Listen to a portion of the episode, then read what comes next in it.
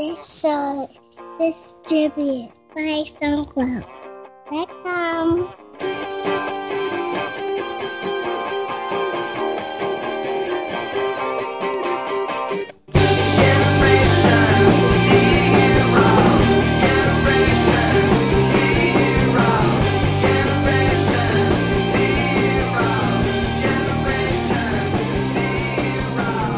Welcome to episode 161 of TechZing, hosted by myself, Justin Vincent, Jason Roberts. On today's show, it's 10 p.m. for me. I'm calling from Dublin, Ireland, and uh, Jason is in uh, Los Angeles as usual. And actually, today's show we're doing via 3G broadband, so we'll see how it goes. How did you do it last week with uh, Peter and Alex? So I was actually at my sister's house, and she has just fully blown wired broadband. Um, but at this stage, I'm going through this little device, which is kind of like a mobile phone that doesn't have any phone. It's just a, like a little Wi-Fi hotspot. Uh huh. So you put in a SIM card into it, and then it basically up to five up to five devices can connect to to it wirelessly. Have you been using that most of the time you've been over there, or is this just something you've just started re- using recently?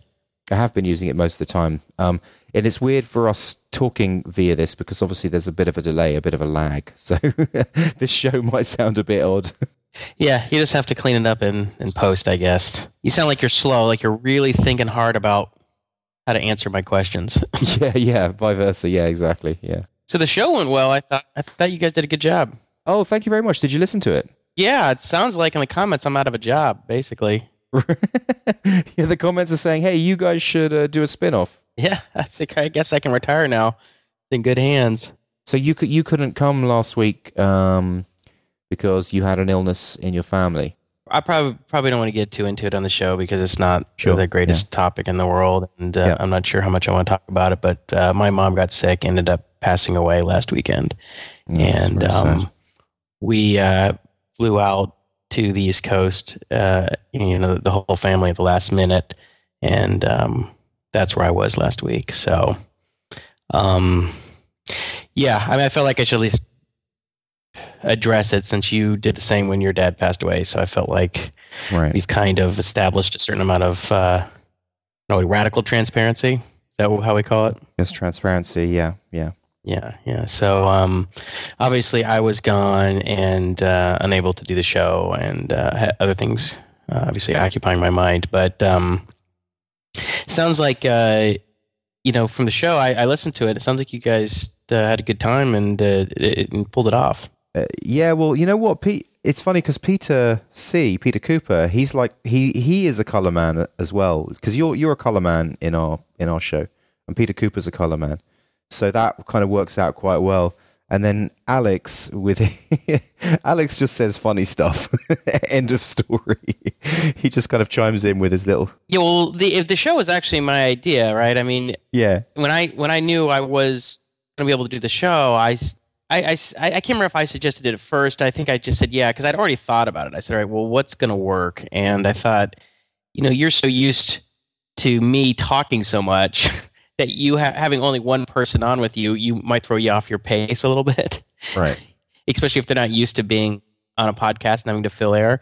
And I thought if there were two people, um, then you could just you know be in your comfort zone. And I thought we've had Alex on, we've had Peter on. They're both funny, smart guys um, that you have uh, you know a nice rapport with, and I, I just had a feeling that that would work. And also the fact that they're both in. Um, in England and you know t- same time zone, probably good connection. I thought, all right, this will just probably come off just as uh, as natural and it'll just probably work. And listening to it, it sounded like it did.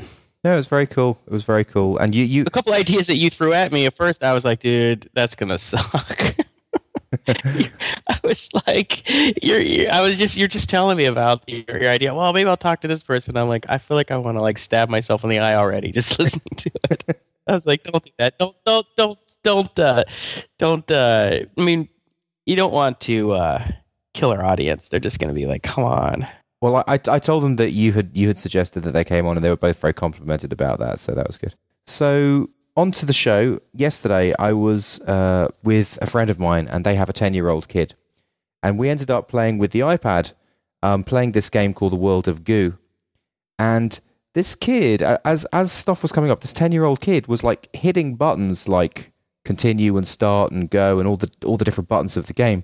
Before I'd even seen them, like his brain was just so much faster, and I was just I was just amazed at like how the difference between me being a forty year old, him being a ten year old, and it's like time works for him in a, in just a totally different way. Yeah, well, his his mind is, I'm sure, more agile, and uh, yeah, exactly. Yeah, he probably learns more quickly. It's something as I, I don't know what the world of Goo is. I think you mentioned to me a little bit. It sounds like some some bizarre physics world. Of, yeah, you know, where you yeah. kind of create a world that has a weird physics to it or something. Mm-hmm.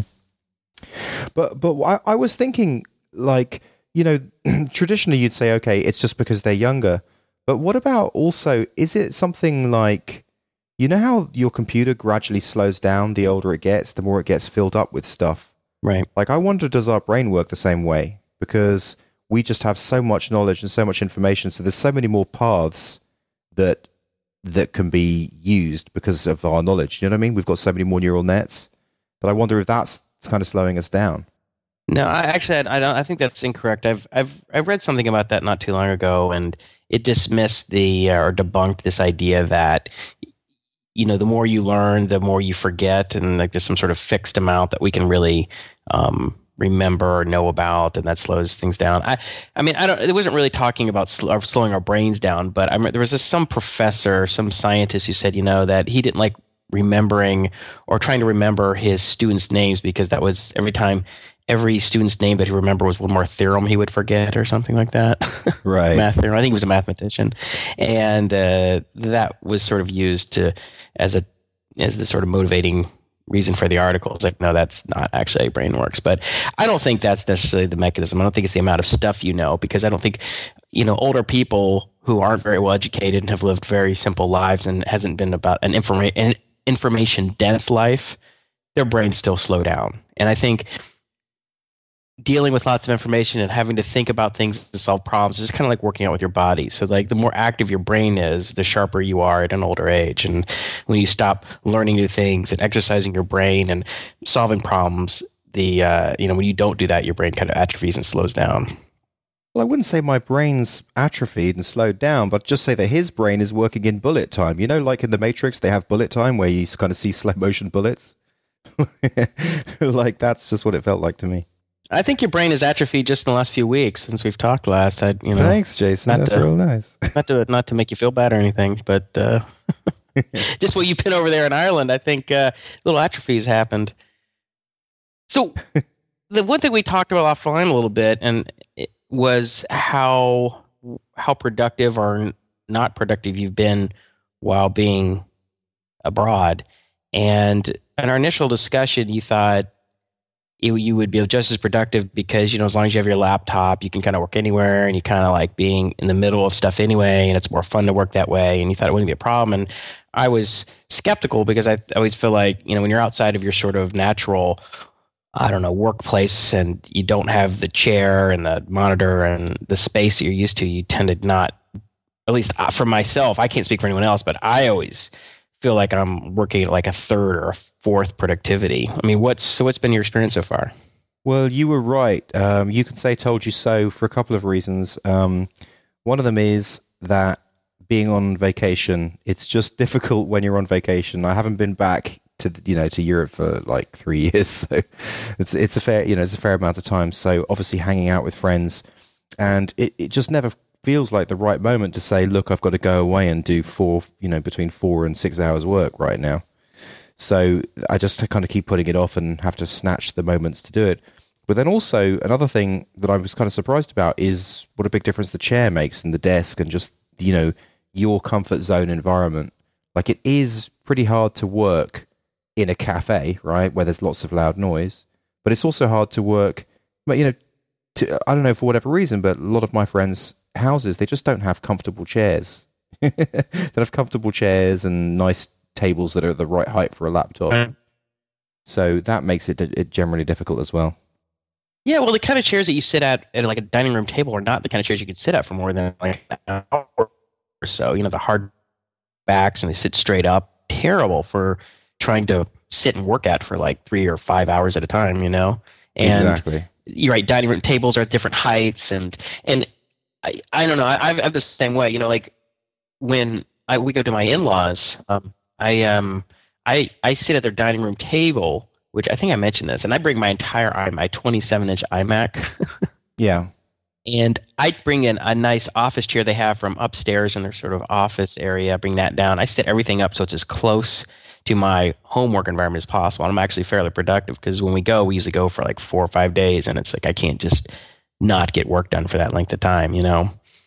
So here's a question I have uh, about it too: is that you know in the mornings? I mean, can't you just get up first thing in the morning until it just work then, and and then and then spend the afternoons and the evenings with friends and family? I mean, why hasn't that been able to work?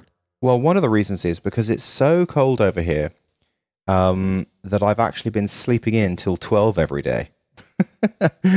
so when you're sleeping in till 12, it's like already half the day is kind of gone. Why does I don't understand? Why does a cold make you sleep in? Because you just can't get yourself out of bed because you're so Yeah. cold. P- pretty much just just cold and also because we're on vacation and we're just thinking oh i just don't want to get up Ah, right. And are you just staying out late partying with friends and stuff? So you go to bed at two or three in the morning, and that's not even that it just feels like the time to wind down and relax and be on vacation and i think it's as simple as that right. So you're yeah, okay. Yeah, yeah. That's um. That's the thing about um sleeping. Like so, like I've been working with um one of the guys at Uber. We've been sort of trying to do some pair programming stuff, and you know he's young guy. He's like 23, I think, and and like a a lot of these guys, and this is way I was when I was his age, or you know, and probably most of my 20s, is I would go to bed at 2:30 was sort of my average, you know, time I think, and that I would go to bed, and you know, wake up at like 10:30 or something like that, and it's by 11:30 by the time you get into the office, and so you know, you you really aren't getting much work done until later in the day, and it, it seems like you work a lot because you're at the office till 10 o'clock at night or something like that. But the reality is, you had to break for lunch and dinner during that period of time, and sometimes go work out. And so, even if you stay at work till eh, stay at work till midnight, you really didn't get that much work done, or even as much had you been working, you know, nine to five or something like that. It's just because everything is so offset that the natural breaks that the rest of the world are, is taking, the lunch and dinner and you know whatever social or events or activities are going on, you're those are interrupting you on occasion, and so you just don't get as much work done. Although it seems like you're working a lot because you're at the office most of the time that you're awake. all right well um just changing the topic slightly are you not? Are you not hearing what I'm saying? It sounds like you're. Uh, am I? no i i totally heard you and totally understood it but it just feels like we've done the topic move on Well, Matt, the other thing I want to ask you about your your your um your uh, trip is is one thing I was concerned about is that you, is the drinking because you're not because of the, you know your the diabetes and stuff you weren't really supposed to drink alcohol and I was like I was thinking you know that's going to be hard if you're in Ireland for uh, six weeks or whatever. I mean, how's that played out for you? That hasn't been a problem. What's been much more of a problem is starch, because starch is king over here, and um, it's it's just actually quite difficult to uh, to find anything that isn't starch, and that's that's definitely not very good for diabetes. But what's the other one you you you, you can't eat um, wheat or it's um, celiac disease you're, you're, and that must be hard to manage as well, right? Yeah, exactly. It's quite difficult from from both of those perspectives. Yeah. So there's not there's not a lot of basically plant based eating over here. Like it's it's quite you know it's quite a lot of meat going on. There's not a lot of vegans running around Ireland. no. So moving on. You want to change the topic? You, you, you, it sounds like you, you don't want to be in the hot seat anymore. I don't mind, but it's just I just think it's kind of boring. it is. I don't know. I like grilling you. Makes me happy. Yeah, you you like grilling me, but do people really want to sit there and listen to that? I don't I don't think so. I, I think I'd say yes. The answer is probably yes. All right, fair enough. So, um, uh, one thing I guess I don't think we've talked about this in the show uh, about my um Uber Uber arrangement. Do we we even talked about that, right? A couple weeks ago, I went up, you know, uh, to San Francisco to work with work with those guys, and uh, ended up accepting a I, I guess you'd call it like a full time consulting arrangement. So Travis, who's the CEO, um, he's been trying to get me to be full time at Uber for you know since the very beginning for well over a year now, and uh, finally he's just like, you know, dude, what do we have to do to get get more hours out of you, or you know, get more of your time? And you know, I, I told him I couldn't accept a full time position because I have my own you know startup side projects that I'm interested in pursuing, and I don't think working as a full time employee you can really do that. It's just it's too much of a conflict of interest to uh, be full time employee and actually have another company you're starting. So, um, but what I did say is I could give him 35 hours a week and uh, guaranteed. And so essentially, I, I, guess I have one consulting contract, and he's like, right, well, I'll, I'll guarantee you a year, you know, at least a year at that. And so I guess it, it's kind of nice because it's sort of like the benefit is the best of both worlds in the sense that I'm sort of it's like the guarantee of like a of a single income source, like a job. Your your advice has been to me for years that you should always have, you know, don't have all your eggs in one basket. You should always have lots of baskets and lots of eggs. Yeah, and the reason the reason for that advice is that because a contract can come to an end abruptly a lot of times and things are going along fine and you know and then all of a sudden they're like your client will be like well you know we've decided to put this on hold for a month until we decide something else we want to do or you know whatever right? I mean that's that's its consulting contract. That's how it works. And um, sometimes it seems like a contract's going to last a while and it and you're two or three months in and it just drops off. And if you have two or three or, or more contracts or, or clients then you sort of hedge that risk. You diversify your your income portfolio. Now in this case if he he guarantees me a year then i don't have to worry about that right? Right that makes sense so that yeah but yeah. the benefit of course is that i'm much more efficient because i don't have to spend a lot of time context switching, jumping between projects, stress of like, you know, you know, something is when you start working on one project and then another, and you get starting emails from other clients say, hey, we really need to get on something. When are you going to be available? But you're kind of have this other project you got to get done, and that's kind of stressful, and it's just sort of irritating to have to switch context abruptly, and it's also inefficient because you usually spend so much time spinning yourself back up what you should be working on and what was going on and why you were doing things the way you were doing, and it's just just a lot of wasted time. Right. And uh, and the other thing, of course, is I don't know how this is with you, but like, so Sandy will um, periodically come to me. She's like, okay, well, I just want to get a sense of like, when are you sending out an invoice? Because, you know, we have quarterly taxes coming up or this or that, you know?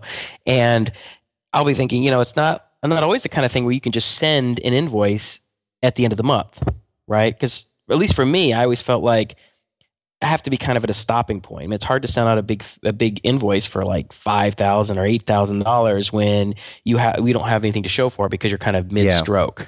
You know, you're mm-hmm. not really you don't have a deliverable. You can say, "Here, I reached this milestone. This is all done. By the way, you know, here's an invoice for eight thousand dollars or something."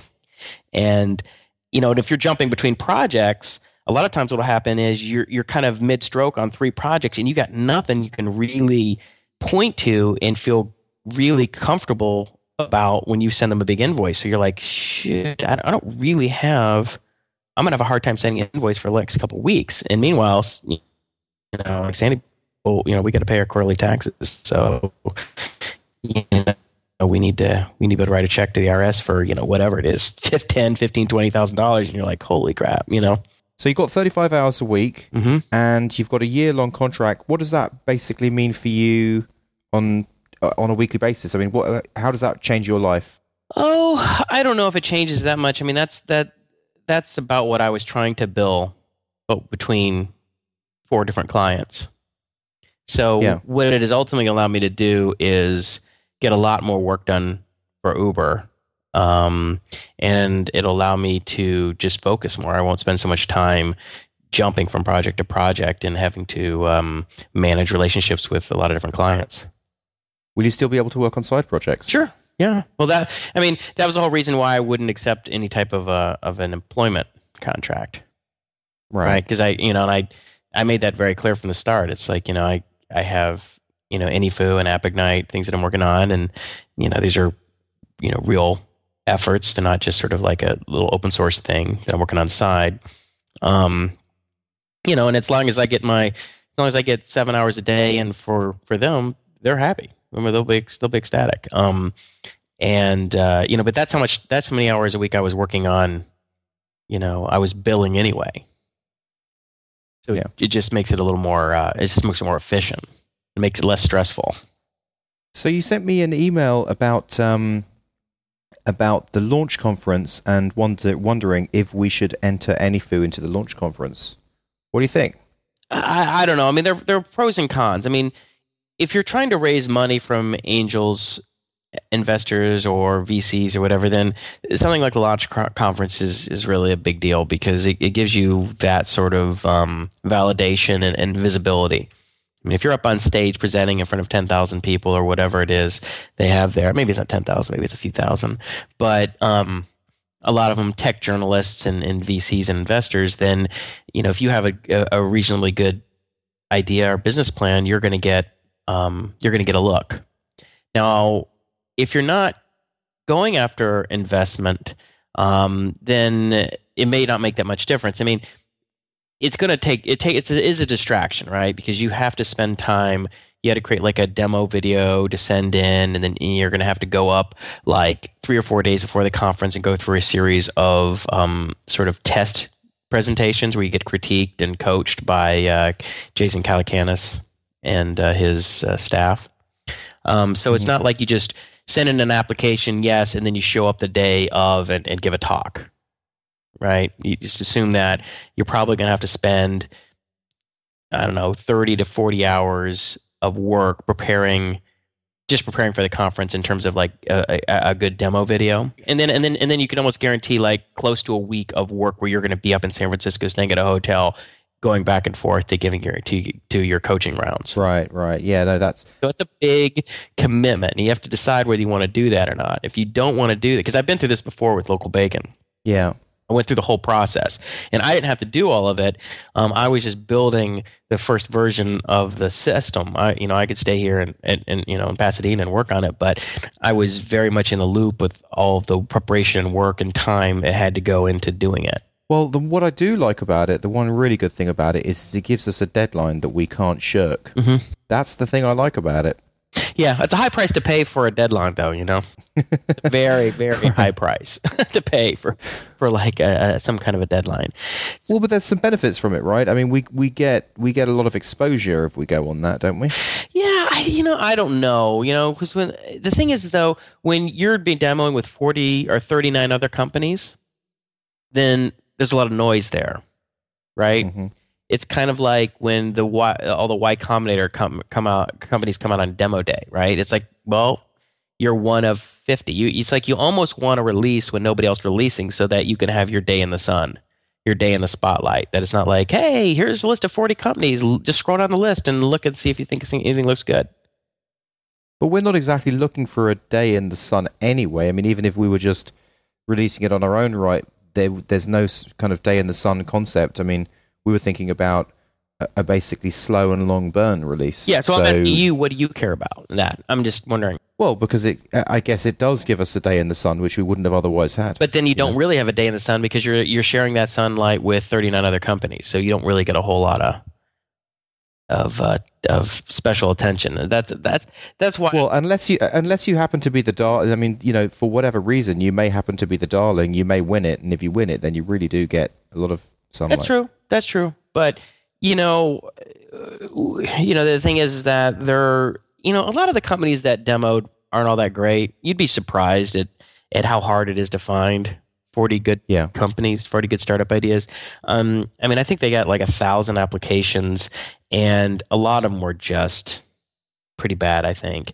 And then of the 40 that were accepted, I think, you know, a lot of them weren't all that interesting and they weren't all that great, but it's just the best they could do. And it was funny during the coaching rounds, you know, Calacanis and uh, who's his uh, Tyler, his um, his sort of uh, assistant. I mean, they're right. they're trying to help these guys, but their their their dem their presentations were so poor, and it was just like it was laughable. Um, so, but even then, there's still going to be a dozen or so really good ones. And the thing is, it's so hard to determine at that stage in a company is if it's just going to be something that's going to be a great demo uh, type of startup that's going to look really good and maybe get some funding, but then that's the last you ever hear of them, or it's going to be like the next, you know, Mint or or uh, what's you know Dropbox or Airbnb or something, you know. It's hard Yeah. to tell. So you may be a great company, but you may even be a better idea. But you, you, sometimes you just have to be of the moment and really appeal to the tastes and sensibilities of the uh, of the judges. So what? So what are you ultimately thinking from your perspective? Is it worth our, us thinking about this, or should we just forget about it and I'm just kind of leaning against it because we don't have a lot of extra bandwidth and extra time. Right. Um, I mean, I don't. you know, I don't have a lot of free time to just to do stuff that isn't core to the product and core to building up AnyFu. So I'm sort of suspicious of anything that I think is just going to be sort of a sideshow um, to it. It's just sort of a distraction.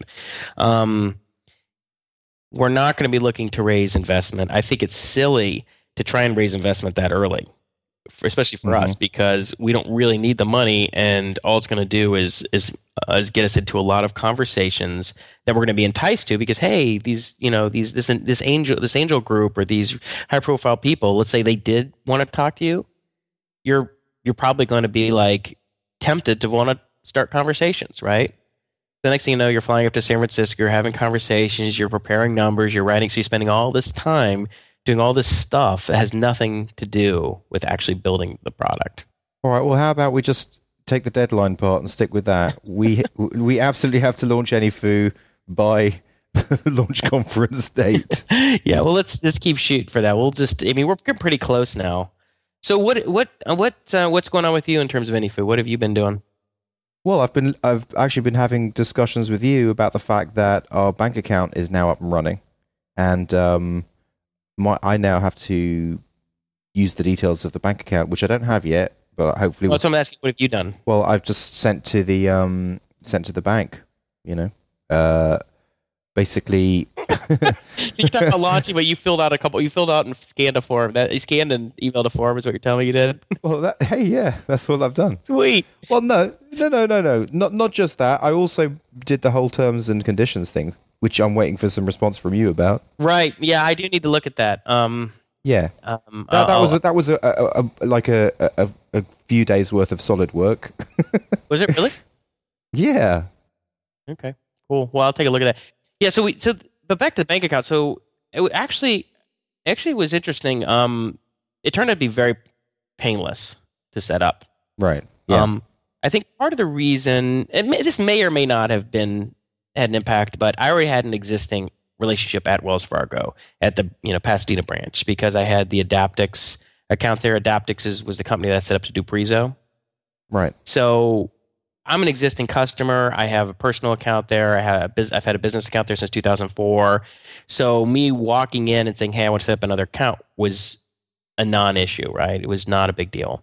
And what I did is I just called in and I because I wasn't really sure what the process was going to be and how many hoops we're going to have to jump through. And and I really also want what I really wanted to know was how we could get it set up at the bank account when you're not going in the states. Like you're in you're in you're, you're in Ireland right? So how do we make that happen? And I called the number of the branch. It turns out it went straight to like one of these more senior bankers not the not a teller or a receptionist but one of the people who would facilitate the um, the setting up of a business account and so I just set up an appointment uh, for the next morning walked in and she's like well do you have a federal ID number? And I said, you know, I, I haven't done that. I, I, I know there's a phone number I can call and do all that. She's like, oh, don't worry about it. When you come in here, I'll just do it for you. And so got the federal ID number. I basically just sat in the chair and just chatted with her as she was setting it up and answered a few of her questions. And it was totally painless. And I guess it was quite painless as well for me to be on on the bank account because I'm also a Wells Fargo customer. Right. So uh, that would have been too big a deal. I mean, the, so the day before when I talked to her, um, her, her name? Cheryl, and I said, and and I said, okay, so my co-founder, he's not a U.S. citizen. He's currently in Ireland. You know, what do we got to do? And she said, ah, you know, she's like, well, full name and uh, you know, driver's license or pat some passport information, some real basic information, and we have secondary form of like, like a credit card, that kind of stuff, credit card information. Yeah. And that would have been enough. Or if he's an existing customer, just his full name and you know, like an account number, whatever, and that was it. Like everything else was unnecessary, even. So that's great. So w- when do we get the details from them so that I can start setting up the whole Stripe account and all that kind of stuff? I think I have everything. So what we need to do, maybe, what we should do is just set it up together online Sure. and uh, you know we just walk through it, just share a screen and, and walk through it, and um, just like we did when we set up the uh, when we when we incorporated, we use BizFilings, right? We we, we create we set up the LLC. Yeah. Since I have all the information here, I can we can just you know the federal ID number, whatever it is. I mean, just to make sure that ha- that we have everything, we can just do it together and set up Stripe and what's the other one? Pay Webmaster checks or something. Webmaster checks. Yeah. Yeah, yeah. So we could set those two accounts up. That'll probably take us what twenty minutes total to set up the two accounts. Right. Yeah. So All right. And, We're and once, go. once the oh, so once the API is up and running, then I will um I'll basically create some kind of class or some code, but based on a spec that we work out together, which will just and then you you'll take that and you can just plug it into your App Ignite version of AnyFu, and that should be it. Right, right, right. Yeah, and you know, um, I talked to uh, an, a, uh merchant account uh, expert there at, at Wells Fargo. So Yeah. when I was creating the setting up the business account, Cheryl asked me, you know, she's like, "Well, what are you going to do for you know?" Because I'm, I, you, you have to explain the business to them, right? So they can classify it the right way. And I said, "Okay, well, it's a marketplace, online marketplace for micro consulting or whatever, and this is how it works." She's like, "Oh, well, what do you do for merchant accounts?" And I said, "Well, I think we're going to do this." you know, use a service. And she's like, well, you know, why don't, you know, I can have, you know, Claudia, who's an expert and who's our merchant account person, and she can call you. And so I ended up talking to her like a couple days later. And um, it sounds like, I, well, first thing I said, I said, I've, I've heard nightmares stories about merchant accounts that it takes like months to set up. And then you often you don't get, um, you don't get your, your application gets denied. And she's like, oh no, she's like, you already have a business account with us. You've been doing business with us. She's like, I don't, I don't, uh, that won't be a problem. You'll get approved.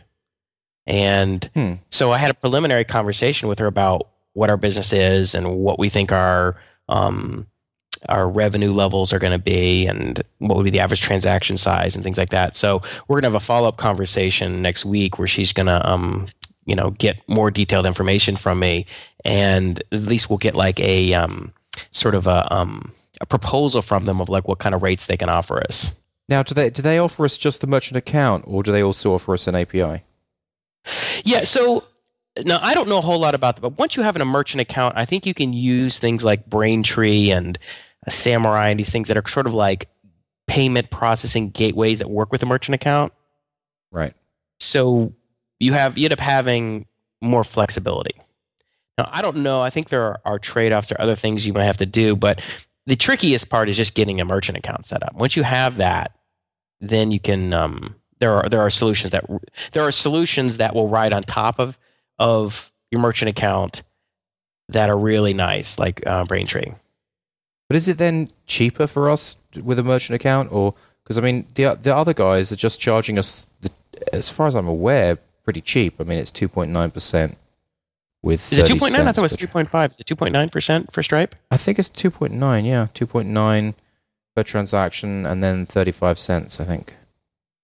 Yeah, so I figured, you know, I could at least have the conversations with her, talk about, get a proposal, get a good sense of like what it would entail, and we can sort of, as we're, we can go ahead and set up the Stripe account and the Webmaster Checks accounts, and and then we can sort of try and compare apples to apples and say, okay, well, what what are we getting from Stripe and uh, Webmaster Checks, and, and what would we get if we went with, uh, say, Braintree or something on top of our merchant account? I mean, would would we have more flexibility? Would we have lower fees? I mean, what what could we do? I mean, it may it may Yeah. make no difference one way or the other. Maybe maybe it'd be obvious. Maybe Stripe will just be easier. I, I don't. I just don't know enough about it. So I figured probably be good to try and find out about it since I have the opportunity to, and it seems to be sort of painless. Yeah, I'm good. I'm glad you did that. I'm glad you did that. Yeah, it's really nice. I mean, I, it's like I didn't really thought about it, but just having like a someone at the bank who you know and knows you, and you have some sort of relationship with, and then you could just call them up or just stop in and talk to them for a while and say, "This is what I'm trying to do. Can you help me out?" And they can just kind of make it happen. That's really nice. um, you know, because when we're just sitting out here on our own, and like, oh, you know, Wells Fargo or whatever bank is just this big institution, you don't really know what you can do or how it's done or how to navigate it, and it just seems to sort of like it's going to be this frustrating, intimidating process. It's just so nice when you have someone you can talk to. So that was sort of um, a relief that uh, that everything like that just fell into place. Okay, cool. So that's the that's the AnyFu bank account set up and pretty much the AnyFu segment of the show. Uh, maybe we should move on to some hacker news links. And I know we, we said we were I going to have, do I have actually a bunch of few a few things to talk about. Um, Okay, good. if you go. before we jump into random things, if you if you want, I mean, no, please do. um, yeah, yeah. So, um, let's see. One thing was interesting. So, like I said, I've, I've been working with Uber a lot lately, and um, you know, they raised. Uh, I think they just got a pre-money valuation of three hundred million dollars. Did you hear that or read that anywhere? well, you told me. They raised something like thirty-three or thirty-nine million from like Goldman Sachs and Jeff Bezos Ventures, and I think Yuri Milner, some other Yeah.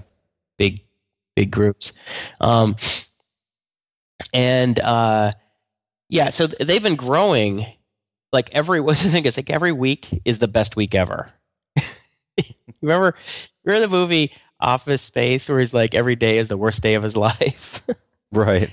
this is like the reverse. Like every day or every week is bigger than the week before and since that not just that they make more revenue but there's more rides which means there's more pressure on the infrastructure. I mean it just keeps growing and growing. And we've been having to make changes to the infrastructure just to be able to keep up with it. And Yeah. eh, you know as our listeners who've been around know i, I built the the um, the dispatch server which is sort of the brain of the system on node.js and um, even that has been under a little pressure when it when it was you know recently just using like one or two percent uh, CPU, and one of the things we changed, which just really didn't have, which really didn't have anything to do with the CPU usage, but was we were storing a lot of our uh, temporary state, like of our drivers and clients and uh, and trips objects. We um, we're storing that all in Mongo, so that if the dis- if one of the dispatch servers went down, another dispatch server could pop up and reinstantiate itself by getting all the data out of Mongo. Yeah. Because and you wanted something that and we we, one of the reasons we use Mongo is because you could write to it so quickly. Um, you know, had high write throughput, I guess, so that every single time there's any change in state to any of those objects, the the state was updated, right? So everything else is in basically JavaScript memory. Is that right? Yes, everything. Yeah, so so these are persistent programs. The dispatch server is a program that's running, and all of the clients and drivers and trips that are active that haven't been gar- that we haven't garbage collected. We'll garbage collect something. So if a client goes inactive for a couple minutes, then we'll just garbage collect them, and then if they log in later, we just you know do a query to, through the API, which ultimately hits MySQL and pulls their data in, and then we instantiate an object. But um, everything else stays in memory. So so every second, I guess what they're doing. So these the mobile phones are hitting the um, this dispatch server sometimes multiple times a second, updating you on their like their locate and their GPS location and and um, you know how fast you're moving and their state and all that kind of stuff.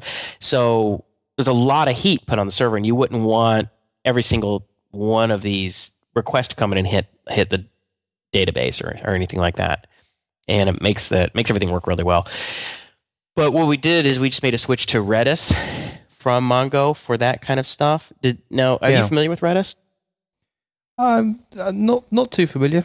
Go through it. Okay. So that would be a no.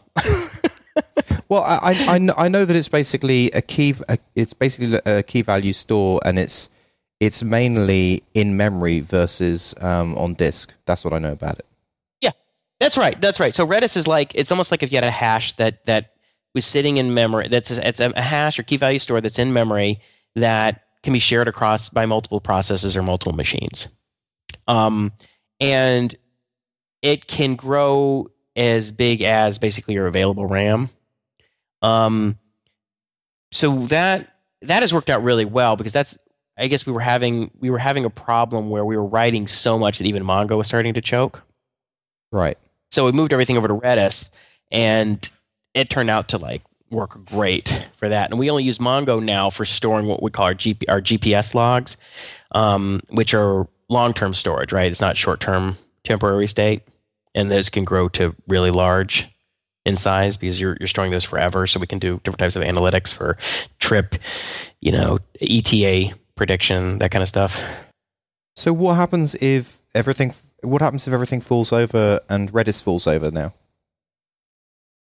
Now, if, Redis falls over. Um, now I think now I don't know a whole lot about this aspect of it. Um, Curtis was dealing more with this. I think Redis has some kind of it saves its state to a certain degree, but if it does, if Redis falls over, which is running on its own machine and, and everything, and you have replica sets and all this stuff, so you have multiple you know sort of versions of it running and if all of that went down yeah you would you would lose some temporary state there would there might be a little hiccup there Redis itself has like multiple versions that it that it's using. So if one if one Redis falls over, another one. yeah they they, they kind of how they call replica sets i think in Right, mongo they were okay. called replica sets i think the same thing called the same thing in redis yeah Cool. so um that was that was pretty that was um that was pretty cool um so what was the thing i wanted to say? Um oh you know what's really interesting? When i was up there last i i was talking to travis and i said you know i asked him i said when was the when did you know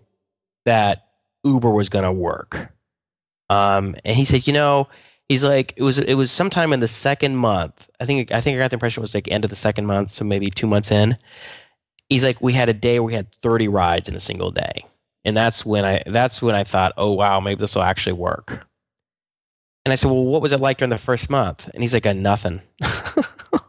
Nobody was using it.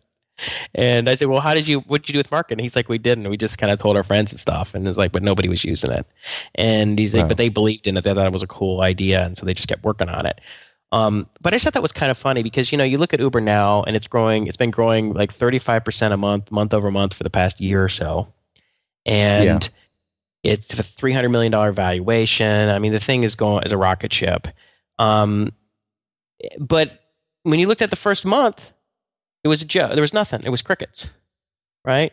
and I think so many times as startups, you think, oh well, you know, you launch it and it's like a month or two goes by and there's still nobody really using it and you get really depressed and you think oh this sucks it's like you know even the one even the services that work when they first launch it's it's pretty much crickets there too Yeah, that's that's that's born also of if you look at the stats of YouTube or Twitter or whatever, like it's it's the same thing. Like the, it's totally flatlining for the first, I don't know, three months. I mean, it sounds like Uber picked up even faster than those other services, to be honest. it may have you know i mean it, it's it's I, I don't know exactly what the analytics were for the first you know a few months or whatever but just because they had one day where they had 30 trips it didn't mean that it was like every day it would have been like a big saturday night and maybe the next day went to like 10 trips but i mean that's that just that's 30 trips for the entire day for for all of san francisco it was only doing one city for the entire city Yeah, I mean, that's not much, right? I mean, that's kind of like it's, that's and, and and and two or three of them might have been just uh, Travis and maybe one of his co-founders. you know, maybe he took it over to work over home. You know, I guess it's also different um, ramping up something that's totally a paid service versus you know something like YouTube or Twitter. It's like you, not really comparable. So yeah, I mean, it sounds sounds very good and cool that they managed to go go so ballistic as they've gone now. yeah, you know, and I I, just thought it was sort of um, I think it's this kind of thing that as an entrepreneur you have to keep in the back. You have to remember that that it's going to take time. That's a marathon, and if it's something you believe in, that you should stick with it. If you think there's real value there, um, then you you keep pushing on it and you really give it a good shot. Because I, I the one thing about this whole lean startup methodology is I think you know people talk about just iterating and invalidating ideas and stuff, but I think it would be easy to to sort of err on the other side where you don't give anything a chance. You know, I talked to three people, they didn't like it. The data, the the idea's invalidated. I'm moving on. You know, or I worked on it for a month and nobody said, so it's invalidated. I'm moving on. I'm trying, I'm pivoting, I'm doing something different. I'm like, okay, well, you know, um, I think a lot of times if you're, if you have what you truly believe is a good idea, if it's something that you would use, you, you, it just makes sense that sometimes you have to stay on it a little longer than, than, um, I don't know, that some, than some, some of these sort of agile methodologies might lead you to think you should stay on it. Yeah. I mean, I, I mean, you, could, you can err on either side, right? I mean, you can stay on stuff too long, or you can uh, you can give up too quickly. But I just, I don't know. Um, I just thought that was a, a really interesting data point um, that he gave me um, about about Uber's very beginnings. nice. Oh, and the other thing I would say, they've never done any. Um, they don't do any marketing. I mean, they don't pay pay. Ad, they don't do ads. They don't really do anything. Um, That's and I asked them, that's huge. That's yeah, they don't really do anything, and because it doesn't really work. marketing doesn't work so well. And he he was giving some reasoning for, for why certain types of ads don't really work for them. And but it turns out that um, it's the kind of thing that just works word of mouth really well. Imagine going in and pitching that idea, right? Basically saying, "Look, you know, we don't have we don't have any marketing. Word of mouth is going to work on this." And like any investor or VC is going to go, "That's never going to work." You know, that's what everyone says. But this time, it really did work. Yeah, well, that's why I don't think you know conventional wisdom and listening to what everybody says and best practices is kind of like you know bullshit. That's why I don't really care about that stuff because people just pattern match, and most people are sheep and they don't really think at the base principles of what they're trying to do and where the real value's at. They just try and do what everybody else is doing. That's why you have everybody creating copycat companies and Me Too ideas, and everybody's social, local, mobile, you know, blah blah blah. And I mean, I, I just think you got to like try and solve a problem that you think is really worth solving and hopefully it's something that you understand or might solve your problem. So you know at least you have some insight into it. You understand why it Right. will work. And if you get a few other people to say yeah man this is cool. We will pay for it too then you know it's enough. That can be enough to, to say okay this can sustain us for a while to like build it out. Um, i mean i'm sure plenty of people disagree with me on that and there's all these methodologies and all this stuff for why you do things a different way but i don't know. I i tend to think that when uh, you know when all you do is apply best practices and conventional wisdom to things like business ideas and startups, then you're just doing what everybody else is doing. In which case, you got it's hard to differentiate yourselves, right? Everybody's doing the same thing. Right. You know, it's kind of like a red ocean strategy. It's like everybody's doing that. If everybody's doing that, then you know why? You know, how are you going to give yourself Yeah. any real chance? Sometimes I think it's good to be a contrarian in a way and just say, you know, this idea is going to work, and here's why. And uh, I believe it, and I'm going to push on it. And that's what they did. He said, you know, nobody used the service, and but they believed in the idea, and so they kept working on it, and they put their own money into it. They put two hundred thousand of their own money into it. Uh, Travis and think Garrett is the uh, the co-founder. Cool. So anyway, that's enough on that. But uh, that would be worth talking about. Cool. So, did you? Was there any? And you said you had a couple of other things that you wanted to bring up. Sure. Did um did you see that thing about Louis C.K.? Was Oh, on- yeah, that was something that I wanted to bring up as well. Yeah, I thought that Okay, was go ahead. really, really interesting. Um, well, so Louis C.K. self-produces, self-publishes content on his own on his web page, and basically he created his own um, video. So this, uh, the, all of the stand-up content on this video was uh, stuff that had never been aired anywhere else before. So he decided, right, I'm going to completely self-publish, and rather than go with a big publisher who sell my video for twenty bucks a pop, I'm going to self-publish it and sell it directly through my website and sell it for five dollars a pop. So his experiment worked out pretty well for him. He ended up um, earning over five hundred thousand revenue in four days, and um, yeah, it's just very interesting. Yeah, so a couple things about that. Um, you know, he I guess he said that the ticket sales to the uh, to the stand up shows because I, I think he took the material from more than one stand up show, but I'm not sure. But Yeah, so the he's bootstrapping with using the ticket sales to bootstrap the creation of the video. yeah, so that that that paid for the recording of the show. Um, get paying for the you know the guys with the cameras and stuff like that, and getting in, in the audio and, and everything, and I guess for his own you know accommodations and travel and everything like that. But it didn't it didn't pay for the post production, so he had to put some of some of his own money into into the post production, to the editing and everything, and um, and his hope was that selling selling the DVDs would would allow him to re- at least recoup that cost. Which obviously five hundred thousand dollars is four days. So if it took him, if it took, if it cost five hundred thousand dollars to the to do the post production on that, then he's he's overpaying by an order of No, magnitude he's or more. he's definitely made his money back. Yeah, Yeah, so he's he's done so, and I think a couple things that I was reading about that about why it probably worked. Um, I mean, first of all, he was very uh, sort of authentic and genuine. I mean, it was very much his personality on the website and in the email and everything like that. It wasn't. Yeah. It was not very corporate, and so you got a sense that I'm actually buying this DVD from this guy, right? It's not some distribution company or something. I mean, this is his money. So I, I actually paid for it. I haven't watched it yet, but I actually paid for it. I'm like, five bucks, I'll buy it. You know? I just haven't watched it yet. I just have the download link in my inbox, but I've seen some stuff of his before that I thought was hilarious. And I thought, you know, I'll, I'll pay for it. But part of me just wanted to be part of the story. You know? yeah. I wanted to support it. I thought it was cool. And I thought, you know, I'll probably watch this. I mean, in some sense, you're like, ah, you know, this is just like paying for five dollars for something that I might be able to see on HBO or something like that, or, or somewhere on uh, Netflix. But you know, five dollars, I mean, what's five dollars? It's nothing. You know, it's it's a reflex um, buy, and so you know, I, it's like buying a, a magazine we're at the airport. You know. in, in many ways, it's like he's being a street busker. You know, mm-hmm. you know how a street busker works. Like you'll see a comedian on the side of the street, and they'll they'll bring a crowd, and they'll create the crowd, and and then they'll say, okay, now this is what I do for a living, so please do donate generously. Yeah, um, I would. Uh, it is kind of like that, and but it's just it's it's it's it was really cool because it was it was him. It was it, it was it was just about his production of it. He did it. I think people bought into the story. The people, you know, like me, wanted to be kind of part support him because you kind of you liked his, you liked his stuff, and you kind of want to be part of the story, and you'd feel like you were kind of stealing from him. And uh, I thought that was cool. I, I think that's, and I don't know if everybody can do that. I mean, it's like Radiohead. People who have an audience of of um of real supporters can can have much better chance of pulling something off. But I think it, it's a lesson that you can do it, but you just got to be kind of authentic about it and speak in a in a, in a, in a sort of a genuine honest voice. And you know know that some people you know aren't going to respect and are still just going to steal or whatever take it and not pay you. And you just think okay well you know hopefully it'll be at least enough honest people here that that it'll uh, that it'll work. And it looks like it worked which is which is which is cool well you will because that's a big point i guess we haven't we, we haven't mentioned that point which is it, it was there's no drm whatsoever you know you download this thing right. and then you get it you can kind of share it and that was the big part of his experiment was the fact that it had no no DRM.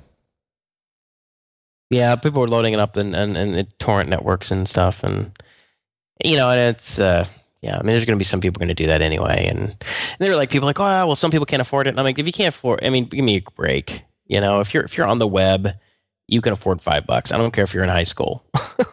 you know, I mean, everybody can afford can afford five bucks. You know, it's like nothing. Right. One of the comments, one of the comments that uh, was on Hacker News about this, which I, which I thought was kind of good, was he's going to be surprised by the fact that this is actually going to have like a three-year long tail. Like people are going to still be buying this thing in three years. They're still going to be googling this experiment. Mm-hmm. you know. Yeah, he'll probably, he'll probably make a he'll probably make a few million off it, maybe a couple million. That would be really do. cool. Yeah. I hope he does. I mean, yeah, you know, speaking of like five bucks or whatever, this is sort of not, kind of a, just a funny little story. So last night I'm at the uh, at the gym with the kids, and I'm um, I'm checking them out of the uh, they have like a daycare center built into the gym, a really big, nice daycare center. Yeah. And so I'm getting ready to sign them out, and this and the one of the the guys that works the front desk walks in with um, a, a, mom who who had just brought her kid and wanted to check her kid in, but they had just raised the rates from three dollars to four dollars to be able because you can check your kid in and pay four dollars, I guess now. And okay, and she's like, and he's like, you know, she only has three dollars with her. Um, can we still check her in? And you know, because the rate she didn't know, the rate just got raised today to four dollars. And the um, and the uh, the the lady at the front at the kids club, you know, who was working in kids club, she was brand new. That was the first time I think she had ever worked there, and so she didn't really right. know what to say. And the and the and the mom didn't really know what to say. She's like, oh, she's like, well, I guess I could go home or get some or go, you know. And then the uh, and the guy at the front desk is just kind of looking there. I'm like, dude, I'll pay for it. Here you go. You know, it's like yeah, here's a book. Like, What's that? I was like, wow, that's so nice. I'm like, it's a dollar. you know? Yeah. Like, you know, it's not like I handed her a hundred dollars. You know, it's like, uh, sure.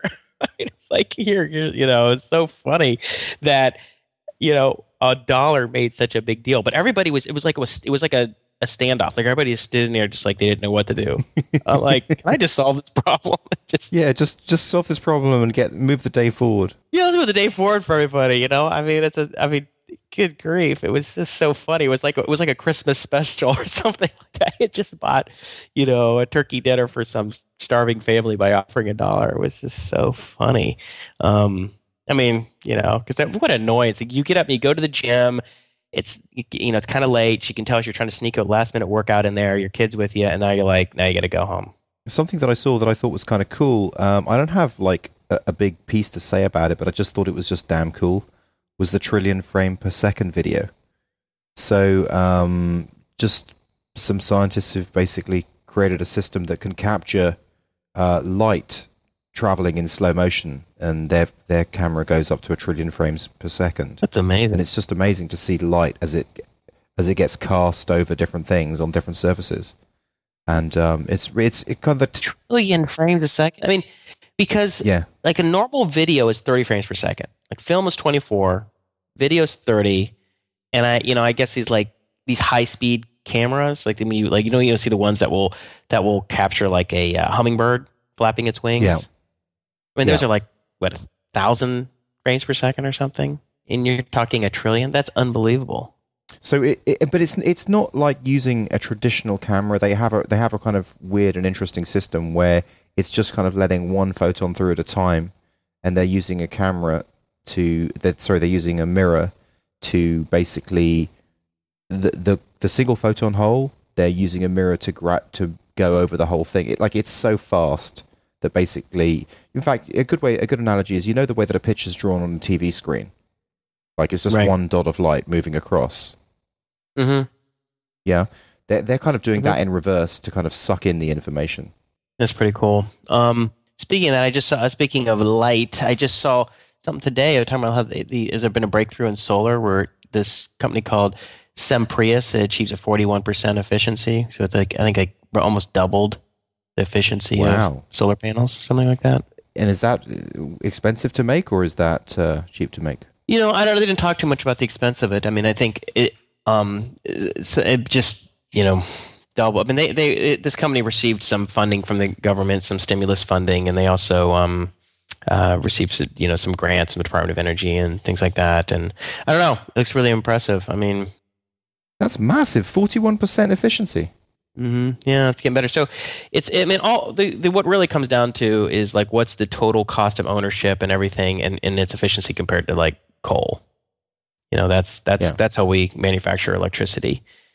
Um and that's the primary. I mean, some of natural gas and nuclear and stuff, but really it's the whatever the cost of coal is. That's really what your your benchmark is that you want to beat. If you can get significantly as cheaper or probably actually you probably want to be significantly cheaper because otherwise you're dealing with like you know in, existing investment investment you know so if it's like well it's comparable but we've already have all these big coal factories up that we've spent all this money on Right. but if you get if you get uh, solar to be where it's, where it's much more cheaper, well, first of all, if it's at least as cheap or a little cheaper, then you're probably going to want to, you know, pay for solar plants and not for coal going forward. I mean, because nobody wants to lose money. I mean, the people who are investing in coal are doing it because it's uh, it's a you know financially successful model, Right. not because they want to pollute. They're just like, well, we need the energy and we can make money on this, and then we'll do it whatever whatever makes us money, right? Um, but if you make it so that it's like significantly cheaper than coal, then you're going to start like saying, okay, well, we can build this plant and be running way cheaper than coal. So then you'll probably start shutting down coal factories because it will, won't make financial sense to keep running. But I'm not sure. There's so there's some number there, like it has to be X percent cheaper than coal to start to say, okay, we it is it is cheaper to build a new plant in solar than it is to keep this thing running for the next you know ten years. Did you see um, on episode 160 um, in the comments a guy called um, Axure A X U R E left a comment. Now I know that Axure is from Poland, and his comment was, "I want a new episode." I did see that. What do you think? What do you think of that kind of uh, comment? I mean, he, he's did he think that that uh, the other show didn't count, or or or, or what? No, I'm just Well, thinking it's like it's. It, I, I was wondering if you thought that maybe it was a tiny bit like brusque, and and maybe like I want a new episode. Well, I think that's what you want. You want your you want your listeners to want another show. if they don't Right. want another show, you're doing something wrong, I guess. You know, I mean, I know that's the same way. It's like if there's podcasts I listen to or TV shows I watch, and you, if if you're the if you're producing a, a show, you want people to be upset when you go off the air for a few weeks. You know, it's like when Fringe is off for like a month, you're like, damn it, you know, what am I gonna watch?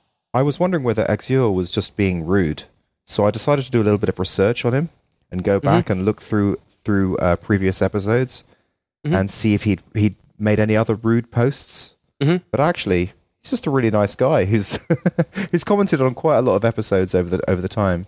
Um, I think he's commented on about six or seven. No, I think he's just saying, yeah, I'm like, you know, he's, he misses the show. He likes the show, right? I mean, that's that's all he's saying. That's the Yeah, right. And on on episode one five one, he says, "Gentlemen, I don't want to be rude, but it's the highest time that you post a new episode." he probably has a long commute or he has like a really painful like workout and he's like i need something to listen to hurry up Yeah. It, what's also interesting is just to see, uh, you know, having a look back of the different stuff that he's commented on. You know, it, it gives a nice idea of of who he is, and you know, he's he's um a guy from Poland. I think that he is a, a programmer, and um, just you know, got some good stuff to say and made some good comments over the over the shows. He joined us. His first comment was on episode 127. So anyway, I just wanted to say to Exia, um, sorry, sorry that we haven't been putting the shows out as regularly, and thanks a lot for being a, a long time listener. how, how many have we missed we've just missed one show right one week i mean i guess we missed a show and then the follow-up you did it with alex and peter Right, we we missed the show, but also we're not kind of putting them out as regularly as we used to. We're not doing the interview ones. Yeah. Sure. Right. Yeah. We haven't been doing the interview show. So we used to do two a week. I mean, hopefully we can get back to that. I'd like to start doing some interview shows again. Um, I mean, when you Mhm. when you get back from uh, Europe, which is what another couple weeks, then um, but we can Yeah, it's actually another three weeks. the three weeks. Wow. So you were telling me offline that you're kind of like sick of your vacation. You want to get back to sunny California. Are you still feeling that way? yeah, I am. I mean, I obviously I love hanging out with my friends and I love being on vacation, but there's also a huge part of me that wants to like get s- stuck back into work. Like this is this was too long, you know. I want to be working Yeah. on AnyFu. I want to be working on Pluggio. Yeah. Oh, yeah. Here's my one comment because uh, actually I had a com- I had two comments on the show. so my comments on the show, the first was you said that you're talking about the vacate, you know, how you were just wanted to make money so you could retire and all this stuff, but then you're realizing like retirement be- is kind of boring because essentially you're just going to get back doing some cool projects or something, right? Yeah, which is a conversation we've had because you would talk about that retirement and you know in early, in a number of our earlier shows and I, I was always like well what you know what are you going to do? Right? I mean retirement doing nothing is boring i mean it's it's right. you know there's only so much sitting by the beach i mean you have this idea in your mind of sitting by the beach reading a book or i mean i mean i could do that for like an hour you know it gets boring Right. i mean there's only so much of just sitting around doing nothing or just i mean even if you're like you know involved in sort of leisure activities like surfing or or uh, uh, I don't know what windboarding or what they call it or scuba diving. I mean that stuff's fun for but for a while you're like okay unless you're like that's your true passion like you're a surfer or something then I think it's kind of boring after a while. You kind of want to get back to doing stuff that really excites you. Yeah. Yeah. Yes, that's what I said on the show, and I totally agree with you. I'm pausing for it, but it's all I get is yeah. well, that's that's what I said on the show. I mean, you, you've basically restated what I said on the show. So yes. Yeah. Well, I just want to make that. I'm I'm glad you finally come around to that. You don't want to retire. No. Really.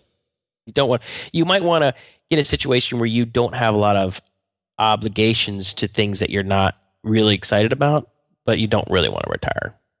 I So is, is it that you want me to say yes? You are right, Jason. You are hundred percent right about this. no, no, I'm not I'm looking for that. I just think uh, I just you know I thought it was funny that you how you came around to it. But you know, sometimes you just have to get the thing that you think you've been wishing for to realize that maybe that isn't what you wanted all along. right. You know, is it like that's a theme of a lot of movies, you know? yeah. And what's the other thing? Oh, the other comment I had, you you mentioned you were you were trying to explain the auto resolution process that we had we had sort of envisioned for AnyFu to Peter Oh and Alex. yeah, yeah, yeah. Oh, I God, I wish I could have been a fly on the wall to see your reaction to that. It was so funny. I just started cracking up because you're like, yeah, yeah. So we're gonna we're gonna have some sy- system that's gonna auto resolve it. What do you guys think? They're like, uh, I mean, you didn't really explain anything to me. It's just we're gonna have this program that's gonna read your mind. What do you think? I said, like, uh, I, I don't know. I mean, can you make that work, right? I mean, what are they supposed to say? I was like, I was like Justin, we don't even because we haven't really thought it out that well. We have this vague idea of how we think it could work, but I'm, you know, I, I think I think some sort of auto resolution process will work. You know, some of the time where where we can basically hope to resolve. It's kind of like those, um, you know, you call tech support, and sometimes you get routed to a canned answer, and that Right. will take some of the pressure off your call support, but it's not going to solve everybody's problems, right? Yeah, so people are just very suspicious of that auto, any kind of auto arbitration or something like that. Well, I mean, I think I think what you have to do is you have to say, you, if we do something like that, we have to make it very simple and clear, and see if people could come to some kind of an auto resolution. If they don't agree to it, then it goes to something else, I guess. I mean, I don't really know. I, I mean, we have we're gonna to just think through it really carefully, put some parameters on it, and and just do it as an experiment, see what happens. Okay. And hopefully it won't happen that much because the reality is, well, I don't know. I mean, I guess what one thing we might want to suggest to experts and clients is that if it's the first time working with a client, you may not want to work for a long time without submitting an invoice. Keep Right. it short. Yeah. You know, Yeah. Do it. Couple- do it two, in three hours. I Small, mean, believable chunks. don't work for 20 hours. Yeah. Agreed. Yes, small, but so it's like, you know, the worst they'll say is like, well, actually, it wasn't two and a half hours; it was more like two hours. Okay, can you know, can people agree to that? But if someone says, well, I worked for twenty hours, and then the client say, well, it's more like twelve, you might have a problem. Yeah. you know. So, I don't know. Um, I explained that I was actually when I was talking to the merchant account expert over at Wells Fargo, um, and you know, when, when you set a merchant account the bank is going to want to know a lot about your business and how it works and what kind of risk you're taking and in effect what kind of risk they're taking with you for chargebacks and stuff. And i i i gave her a little bit of an outline of that concept of some sort of auto auto arbitration. Right. and uh, she thought that was a good idea. So um I, you know i don't know. I mean i didn't go too into detail about it. And and um you know maybe when we go when we do dig into it there there, there are problems that we hadn't considered. But I, I don't know. I mean i think you can attempt to automate things as long as there's a way to opt out of the automation if the automation doesn't solve the problem sufficiently Right. or adequately Yeah. i don't know that's my thoughts on it i mean you know um Did you have anything else that you wanted to bring up to wrap up the show? yeah you know you know the whole sopa thing Yeah. Have you been following that? I mean, I've only been following that to a degree. I've not, I haven't been, uh, you know, reading a ton about it. I mean, the essence being that, um, you know, as long as you ac- accuse somebody of copyright infringement, the site that's hosting it essentially has to take it down, hmm and without, I- there's no like due process or anything like that. Is that that's right? Yeah. I Have think you so. read anything more about it? And then, and then, and then, then you get blacklisting sites and things like that. I mean, um, I don't know. You know, um, I mean, obviously that's really going to be problematic. I think. Um, but one thing I thought of was like, if you want to stop that, I mean, they say, well, Google's really against it, and all these other big companies are against it. I'm like, well, then just buy off the comp- the politicians, just like the recording industry is, right?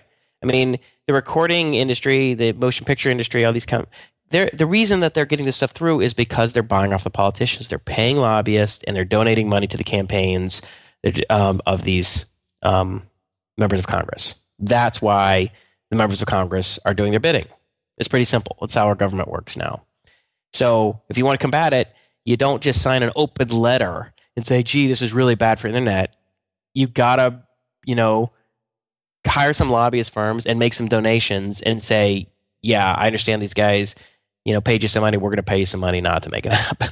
I mean, especially if they think their their uh, you know their business models are in jeopardy, right?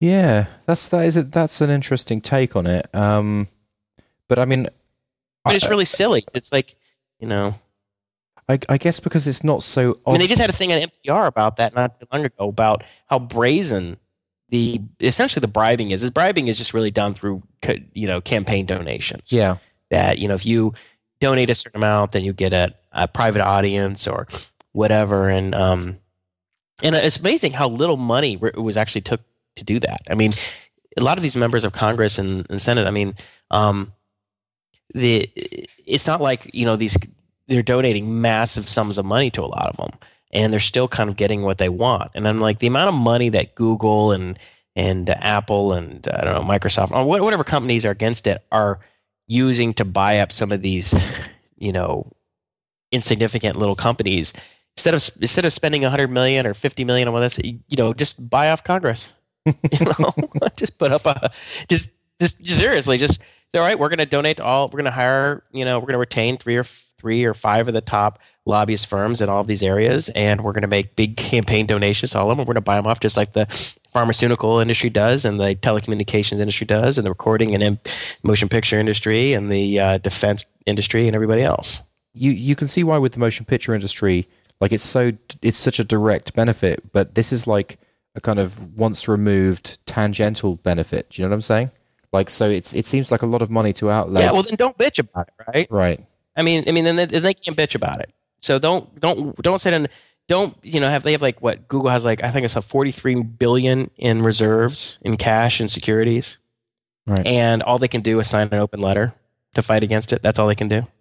Well, you don't know what they're doing. Right. I mean, they may be they may be doing lobbyists as well. You you just don't know. They wouldn't they wouldn't publicize. Yeah, I actually saw something on that recently, and it was like the tech industry ha- has like minuscule um, money in politics compared to all these other industries. It was like ten percent. Uh, I can't remember what industry they compared it to. It was like it was paltry.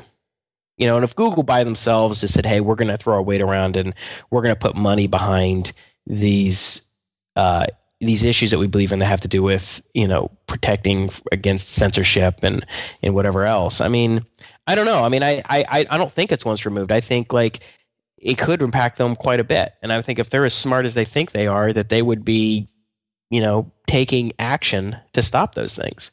And maybe you and maybe they don't like maybe the idea of buying off politicians i'm sorry donating to campaigns you know is distasteful or seems wrong. That's our our, our government i mean our congress is corrupt. That's how it works.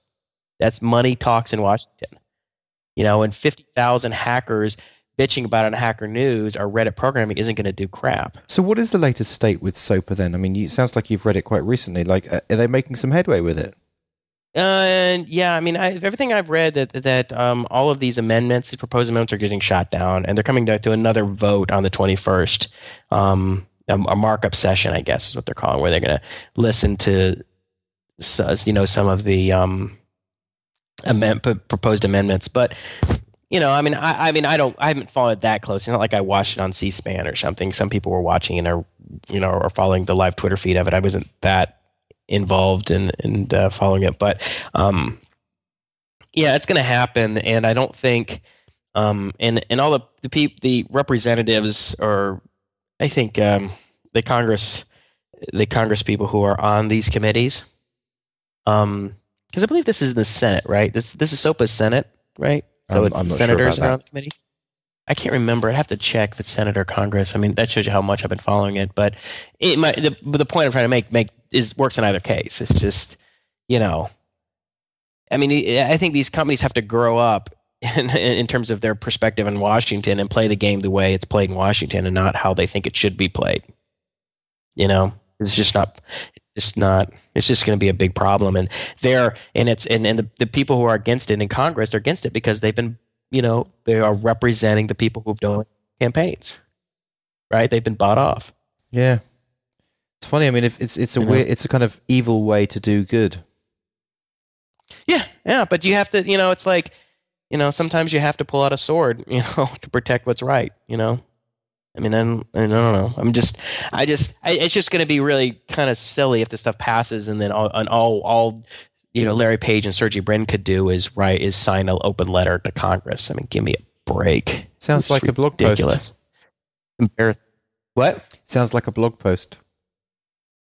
Yeah, maybe. So the other one that kind of related to this that nobody's really talking about is the Nas- is the I guess the National Defense Authorization Authorization Act, the NDAA. Have you heard about that? No.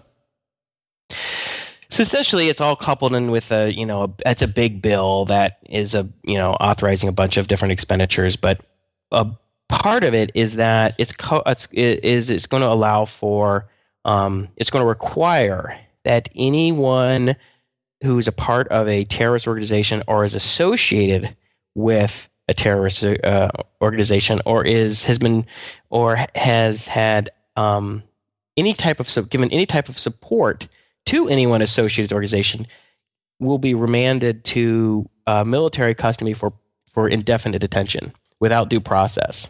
That could be anyone. That's right. And and that's that's including American citizens on American soil. This Uh-huh. isn't some guy running around, you know, Afghanistan shooting at, you know, NATO US troops or whatever, right? So is this bill then, just you know, this is, I mean, you, with, without due process, without a grand jury hearing, without any of that. is that just quietly passing through then without being Yeah, yeah. I mean, it's just kind of um, it's kind of interesting. I mean, it's like one more step. You know, we've had things like the Patriot Act and the Military Commissions Act in 2006, and these different things that you know really evil, uh, constitutionally destructive bills pass, and people at the time either didn't pay it, weren't paying attention to it, or like in 2000, the Patriot Act, they just didn't understand it, and, and or and didn't know enough to raise a voice against it when you know went through Congress and it got passed passed through almost unanimously, right? Mhm. But um, this is just kind of like nobody's talking about. I mean, you know, I've it's little. I've heard of bits and pieces. I mean, and the Guardian had a big thing on it. Salon had some stuff on it, and I think Washington Post did a little bit on it. But overall, people just aren't like not paying attention and they don't understand what an important thing is. Everybody's you know, and but in Hacker News, everybody's worried about SOPA. Like, oh my god, you know, my video that has some the music that's copyright on it's going to get taken down.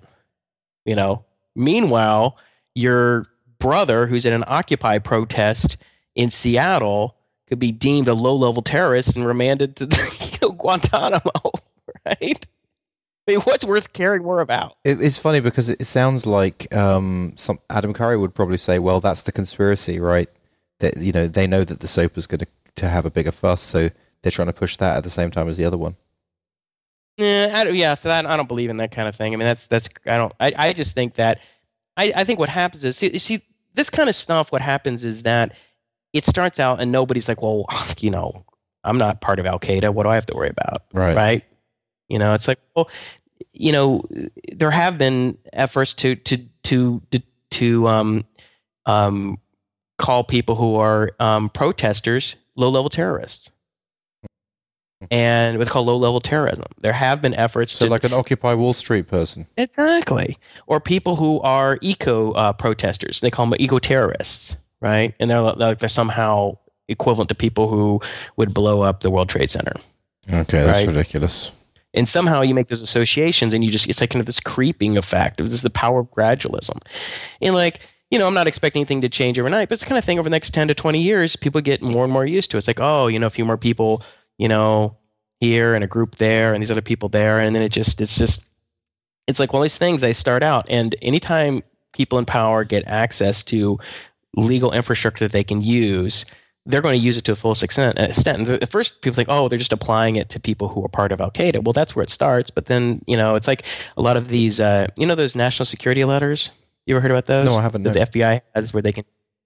You've heard. If you've heard about them, where it's like they can say, you know, we Oh want yeah, all the yeah, records. from yeah, yeah. SP, and not only you have to give them to us, you you are not allowed to tell anybody about it. You're not allowed to fight it. You know, you know all this kind of stuff. Well, that was supposed to be only used for terrorism cases. And then, there, and then I can't remember was I can't remember was number was outrageous. It was like in 2007 or 2008 there were like 1,500 national security senate letters sent out, and like almost none of them having to do with terrorism. Hmm. You know, Yeah. and that's how things like that happen right you know it's like you know all of a sudden you know enforcement agencies whether the department of homeland security or the fbi or whoever else, whoever it is justice department says hey you know we have these laws in the books we're going to use them to prosecute who we want because at the time because we you know want to prosecute them right? Yeah. you're a terrorist. You're going to go to guantanamo unless you do you know unless you do this or agree to this or whatever. I mean i, I don't know. I mean I mean, I know, I know it sounds kind of like it almost sounds like well, like maybe I'm making a big deal out of something that isn't a big deal because essentially it's codifying kind of our behavior since 9/11 that they've been remanding people to places like Guantanamo for you know associations or you know or support for like sending a check to some Muslim charity organization that turns out that had some association with some terrorist group and so now this person's sitting in Guantanamo Yeah. you know for the last 10 years without any due process. I mean, it's just bad, bad news for a democracy. And I just, I don't know, I was just kind of thinking about this. Like the SOPA is really bad, but the, the NDAA is even worse, but you know, orders of magnitude worse, but nobody's even paying attention to it. Worried about their con- what their post on Facebook. You know, so it'd be interesting to see what happens. Yeah. I, I, I don't have too much more to to say. say? Nothing to say. yes. I hate leaving on a low note. and in other news, And in other our news, kids are see, happy. um, what's that? The kids are happy. Yeah. In other news, the kids are really happy. Yeah, the kids are happy. Well, you know, I'll, I'll end on this one note. Um, Okay. this isn't necessarily a happy note or anything like this, and uh, you know, I I don't really like talking too much about it because it's just it's just it's just not a nice thing to talk about. But you know, my as you know, I mentioned earlier in the show, my my mom passed away last weekend, Right. and uh, you know, it's just there's there's nothing you can really say about it other than it's just it was absolutely awful. And but I have to say the only thing about it that the thing about it that was really interesting was the importance of having at the kids played and allowing me to get through it. Yeah. So we took Sandy at first was like my brother called me and he says, "Listen, you know, because my brother lives on the East Coast where my mom lives, and and he was at the hospital with her, and he's like, listen, I think you better, you know, get over here, catch the next flight out because I don't, it's not looking good." And and she had been there was no, it wasn't like she was anywhere near like that state, right? It was just total shock, um, that this was happening, and so Sandy said to me, she's like, you know, do you want to do you want to just fly out or you want me to go with you and, and, and leave the kids here, whatever? And I said, you know, I just, me flying across the country for that is just going to be so grim. I think I need, I think you, I need you guys with me. And having, you know, obviously having Sandy there, and you can, it would be easy to understand why having your, your wife with you would be really important. But just bringing in the kids, you know, my kids are seven, five, and three and a half Yeah. and they're just so full of life and love and just they're just and, and, and just awe at the idea of being in a plane and flying and being in an airport and seeing their cousins i mean it was just for them they didn't really understand what was going on you know it wasn't and we, i wasn't making going into great pains to explain it because uh, you know it wasn't you they weren't going to understand anyway and i didn't wasn't want to make them feel any kind of bad or any worse than they were going to feel. So but i have to say it's like when and everyone will go through this at some point when uh, you know when your parents pass away it's just it's interesting. I think you have to do is you have one of the things you have to do is you really focus on the next generation. Yeah. and you focus on sort of the cycle of life. You focus on your kids which for my mom that's what she cared more about than anything else were her all her grandkids that was it. And so i was like well that's what i'm going to focus on. I'm going to focus in on you know the kids. And i thought that was just a kind of a big eye opener and Well, they also was they also kind of keep you going, right? So no matter what happens, you know, you've got to get up and you've got to give them breakfast, and you've just got to do stuff with them. So it's li- yeah you can't just lie there in bed staring at the ceiling yeah, feeling awful. You can't just sit there you know because if it was just me and my brother and you know sitting there in the living his living room kind of you know glumly looking at each other trying to you know it was just but if um but you know the kids are running around. They're playing. They're daddy daddy you know my girl's jumping around daddy i love you so much. Give me a kiss. My brother my my you know colby running up to me like dad come on you got to play football with us. And he's up with neighbor kids. Yeah. neighborhood kids. And my cut his cousin are all you know throwing the football around. He's like daddy could i come out and you know for football with us? I mean you you're you, they pull you into the moment yeah, right? They pull you into life. Yeah. and uh i just I, you know it was such an it just it was uh, it was such a big deal. They just they pull you into the moment. They pull you into life. And so i don't know. I mean i don't know why Well, that's I, a I brought that up but i thought no, it was well, uh, because I mentioned kids, and and that's a very bittersweet way to end the show. I, that's, I think that's a, a fitting ending. yeah yeah so that's it so on that note i think we're going to uh, i'm going to go spend some time with kids i think we're going to go and uh, do some stuff so right. um yes that's a wrap We're out.